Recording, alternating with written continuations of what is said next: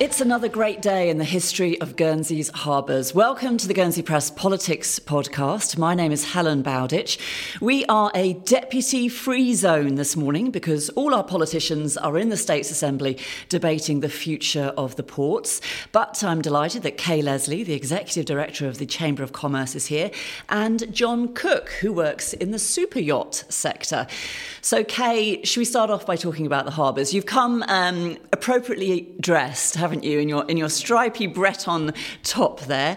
What are your thoughts about the harbours so far? Yeah, well, actually, I'm weatherproofing myself in our Guernsey summer. Thanks, Helen. My thoughts about the harbour so far are that I'm really, really hoping that it's going to be a cohesive, coordinated approach. It's beginning to look a bit that way. Still a feeling that maybe, there's a bit of power grabbing going on, to be perfectly frank, but I'm hoping that the potential for the sector will be seen, and rather than just considering provision of fuel and freight, that we can capitalise on an amazing opportunity for Guernsey. And John, I've got to ask you about your job. And by the way, when I said to Kay, do you know anyone else that could come on the podcast with you? She said, well, I know this chap who works in super yachting, and he's very interesting. And that was all I needed to know. I was like, bring him in. That's very kind of her to say that, isn't it, really? I've been involved in super yacht industry or sector. You're right to call it a sector. It's not an industry. Okay. As somebody reminded me many years ago, the Deputy Secretary of Nautilus, the trade union, when we tried to get him involved in a piece of legislation that was being developed by the International Labour Organization called the Maritime Labour Convention. And he came down to the south of France, where we were, and reminded everybody it's not an industry, it's a sector. So that set the tone for all the discussions, typical trade union. But I've been involved heavily since 2003. We have a Guernsey company that employs crew on yachts, and we do other work as well. We do consultancy work for other companies, Social Security, and on the Maritime Labour Convention. So it's an interesting industry, I would like to call it, but as you say, it's a sector. What's my view on the harbours? I just don't think there's any really joined-up thinking on it. I think that they want to redevelop the main port. They want to create a new one down at Longue, but they don't actually know what the benefits are going to be. And if I was doing it, I would move all freight, all passenger ferries down to St. Sampson's. The freight, because that's where all the warehouses are. Makes a lot of sense. Passengers as well, I would move down there. And then I would build a cruise line terminal, a quay. And the reason for that is if it's good enough for Monaco, it's good enough for us, because they did it quite a few years ago.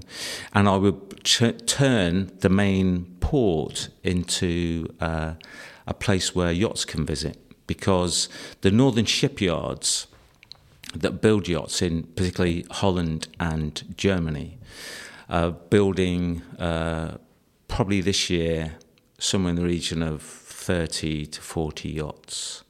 And you may say, well, that's not significant. But in 2008, before the financial crash, the average size of a new yacht being built was 30 metres. In 2012, because of the introduction of the Maritime Labour Convention, the average size of a new build yacht was 50 metres. Right now, the average size of a new build yacht is 70 metres.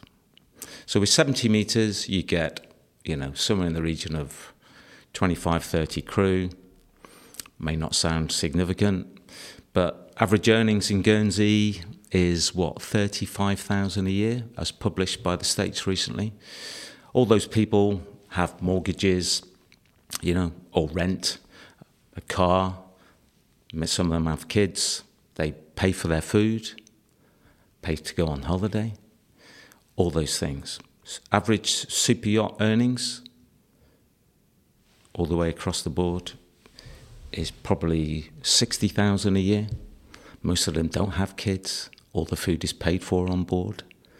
A lot of them get travel allowance to fly around. Most of them don't have mortgages. A few captains do, but then they're earning significantly more money. So when they come here, that's all net spendable income that can be put into the economy.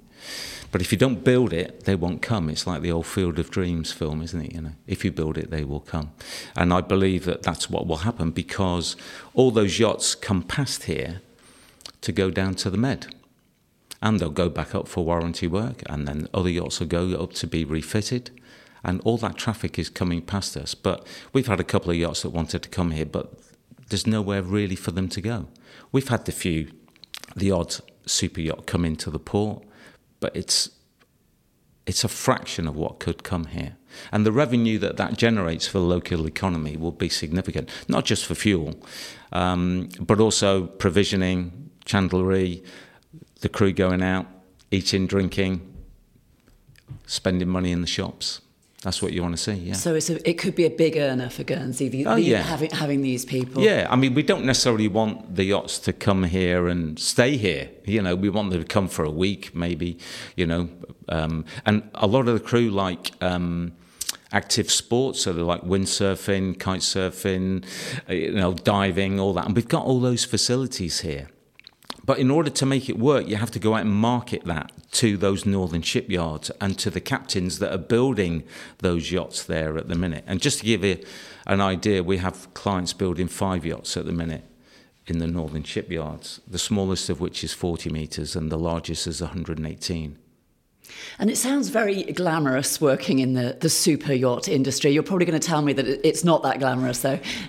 If you ask most crew, they're tired most of the time. You know, people. It is an interesting area to work in, and most young crew will come in and work for a few years, accumulate money, and then go and do something else. There are some though that will stay in it and they want to progress, particularly deck through to officer, captain, etc., or master. And those people are the ones actually that will be interested in the kind of thing, the facilities and services and everything else that we have to offer here. So I think that there was a report recently, I think it was in Super Yacht magazine, saying that there are more large yachts being built now than ever before. And the other thing that's happening is that there's more explorer yachts being built than ever before. And some of those do oceanographic research as well. You know, there's a number of programs that do that. So it's like a half... The ship, because that's what they really are at this stage. You know, you're talking 80-metre plus vessels. So half of it is very commercial. You know, you've got submersibles, dive equipment, probably a decompression chamber, and all the other toys that go with it. And then above, you know, guest accommodation is all what we would call white boat accommodation. You know, it's absolutely incredible. So there's a number of those projects. And do you get to meet oligarchs and things like that? Couldn't possibly say, because if I did, they'd probably kill me. Good point, okay. And when you said before about sort of moving freight and things to St. Sampson's, do you mean a new port at Longue, or do you think St. Sampson's Harbour? No, I think a new port is a good idea. And the thing I've been down to see the plans, and the thing that kind of frustrated me was there was no real detail in it. So how are they going to build it? What methods are they going to use? When Monaco extended its port and it's just reclaimed 6 hectares of sea, a place called Portier, which is just opposite the entrance to the tunnel for the Grand Prix. You know, I'm sure you've all seen that. What they did, they used a thing called caisson construction technology to extend the port. They used that, and also to build the initial barrier to create the reclaimed sea. Just to put that in perspective, you can build 200 meters of caisson blocks in a month. Okay, now Aberdeen extended one of their ports a couple of years ago. So what they did was the caissons were built in La Coruña in Spain. So they built them on the side. They were floated into the sea, however many it was, I can't remember now. And then they Dockwise, which provides transportation around the world, including yachts. They take yachts and they semi-submerge them, yachts go on, they take them over to the Caribbean. quite interesting stuff. But what they did was they brought this this vessel into the port. They semi-submerged it. They floated all of the caisson blocks on top, re-floated it, tied them all down, and then that went off to Aberdeen. They unloaded them all, but just by doing the reverse. So it was quite interesting. So, and of course, you know, one of the arguments that we hear, well, you know, Guernsey's got an unusual tide. It's not the only place in the world that's got an unusual tide. So I believe that, you know, looking into the right technology is important. And there's been a lot of emphasis on the cost. It's going to cost £361 million and where are we going to get this money from? But from what you're saying, it's worth it. Yeah, that's my personal view, yeah. and Kay, are you sort of excited by the vision? I mean, it would transform St. Peter Port, wouldn't it? It would make all the cafes and the restaurants and, you know, that focus on the blue economy. I think it's the most exciting potential that we have, because one of the red flags for me around lockdown actually was that the finance industry, which is obviously so important to us at the moment, just moved online and worked remotely instantly. And that was an interesting situation, because I thought, so if they can relocate and work remotely that easily, how easily could they actually decide to relocate more broadly? We know it's been happening. We know through consolidation and for various other reasons there is shrinkage, and it's, you know, and it's not to denigrate the industry, that it's really valuable. It's been an amazing part of Guernsey life. It has brought its own problems also. But we are an island, and I think sometimes when we get caught up in our sort of global brand as an offshore centre, we forget that here we are surrounded by sea in the Bay of Saint-Malo. And when you think broadly about the potential, some of it's geographical, as John says. You know, we are very fortunate to be just off the coast of France, not far from the south coast of the UK, and that brings with it huge potential. I mean, the other thing is that marketing is so crucial, because we've been talking to economic development about the fact that they have agencies that promote working in Guernsey, and they have agencies that promote visiting Guernsey. But actually, you need to join it up. So if you're going to be talking to these, you know, major businesses in Holland or, you know, wherever in Scandinavia or wherever there's an interesting connection for Guernsey, you have to present yourself as a fantastic place in which to work and live. It's got to be joined up. And we do feel strongly about that you can't sort of hive off, because all of us think about how we live wherever we work and what sort of work we want to do, where we want to live. So there is no separation around that. We don't think it's really quite cohesive enough, because if you join that up, then everyone that you're dealing with becomes a bit of an ambassador for Guernsey, and your reach extends, and then you get interesting things happening simply on the back of that without anything more complicated. And do you like this idea that they agreed in the States yesterday to have this independent entity which is going to be in charge of sort of driving the project forward? I do, and actually I was really pleased, because it was a Chamber summer party last night, and to their credit, all of the quite exhausted States members, most of them came down, but nearly all of PNR and Economic Development came down, and we called up about, you know, how they felt about everything.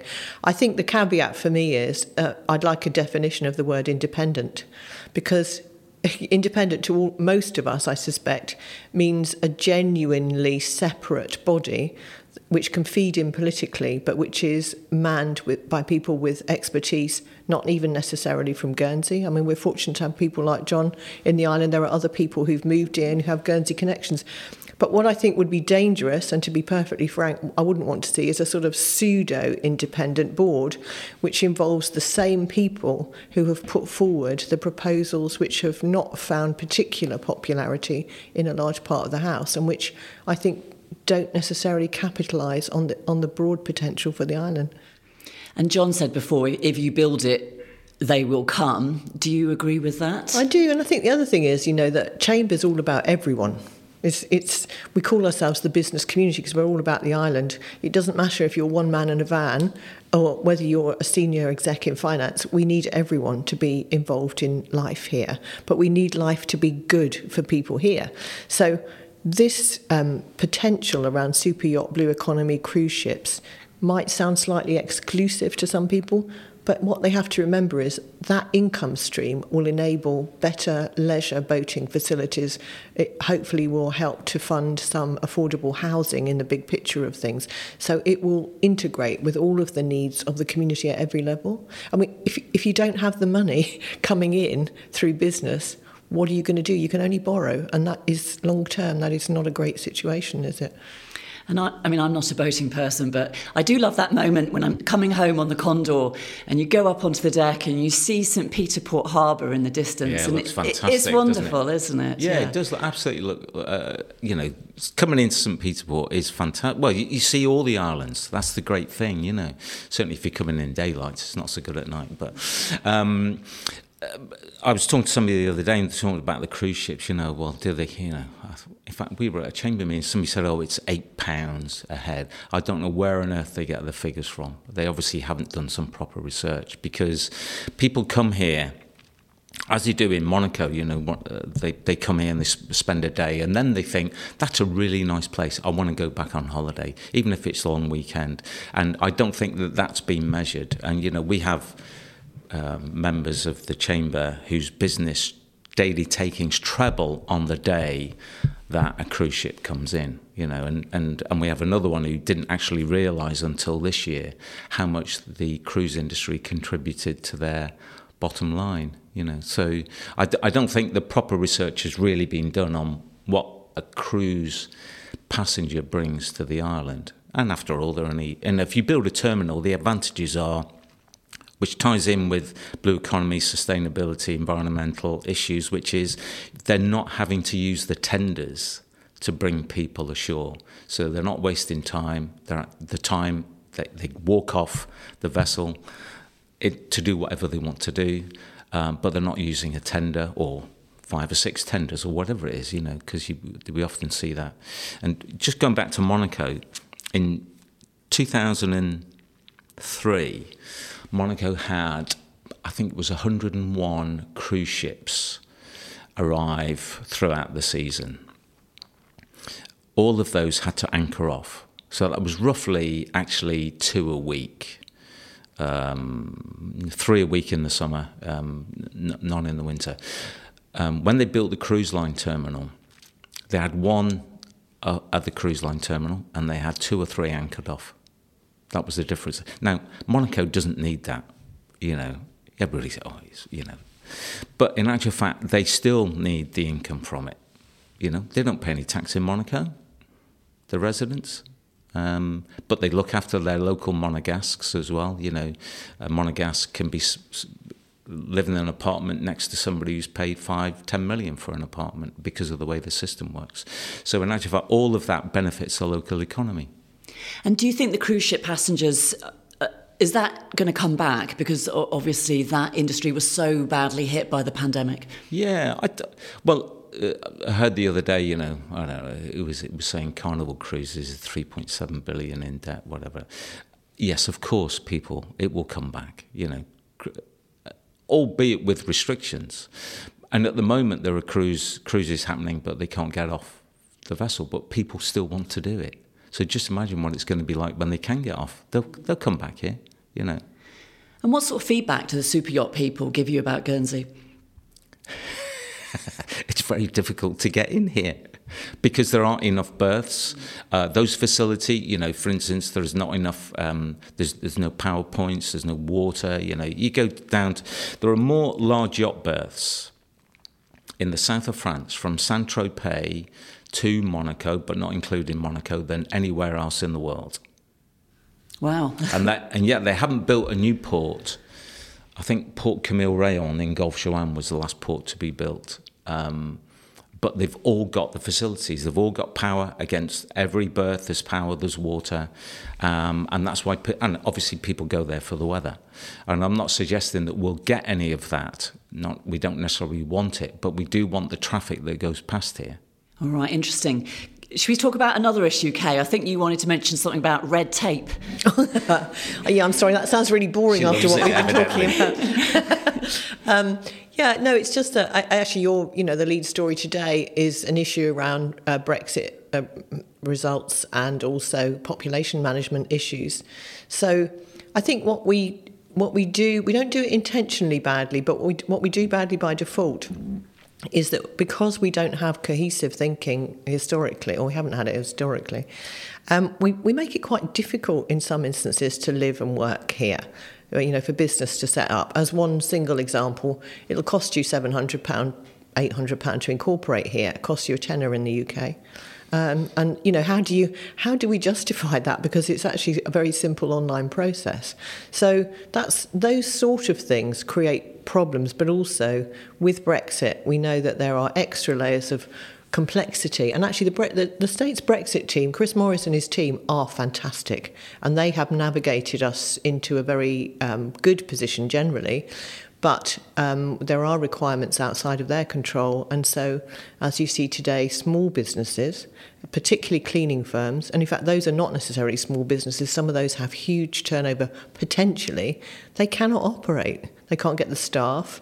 They're having to pay an extra £50 per person on a regular basis to, which doesn't sound much, but you multiply that every time they need a permit, and they tend to have quite a lot of churn in that industry because people move on and do other things.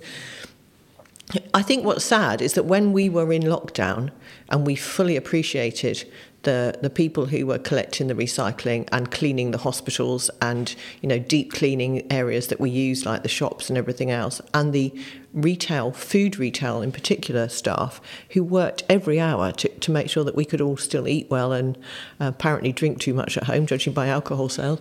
But, you know, we really valued it. And I think at the moment we might still value it. Emotionally, we might still be with them, but we're making it really hard for them to actually work and to for the companies that employ them to operate efficiently.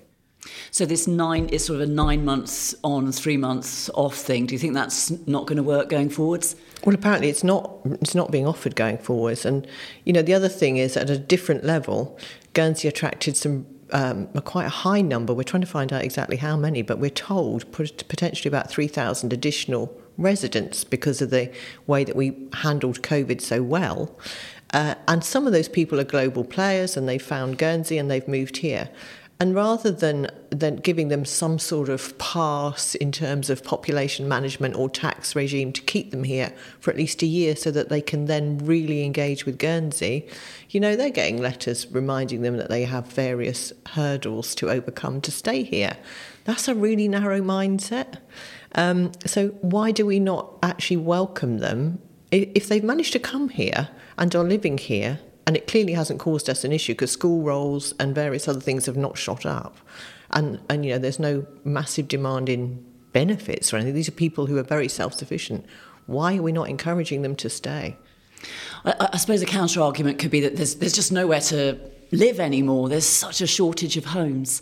I know, it's a real issue. But that is a massive big picture failure to invest in appropriate social housing over the last few years, because actually the Guernsey Housing Association is very good at what it does, but what it can't do is it can enable people to get into homes, but the idea of a housing association is that that's a stepping stone to then freeing up the accommodation. No one is leaving those GHA homes because there's nowhere for them to go. So the big picture is that we're so undersupplied in terms of affordable housing that the system's not working.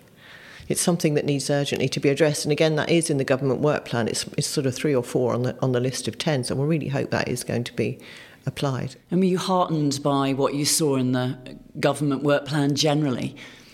I am heartened. I think, you know, Heidi Soulsby as Deputy Chief Minister is a very impressive politician, as well as being actually a really, you know, genuinely good person. I call her the Energizer Bunny, because I think that she just never ever stops. She never stops. I've seen her on her bike, and she's even like weaving in between the traffic. Yeah, she's terrific. And, you know, I just hope she gets the support she deserves to actually make something happen. When the first draft of the plan came out, it was very generic, and, you know, Chamber did say at the time, this sounds great, but how are you actually going to do it?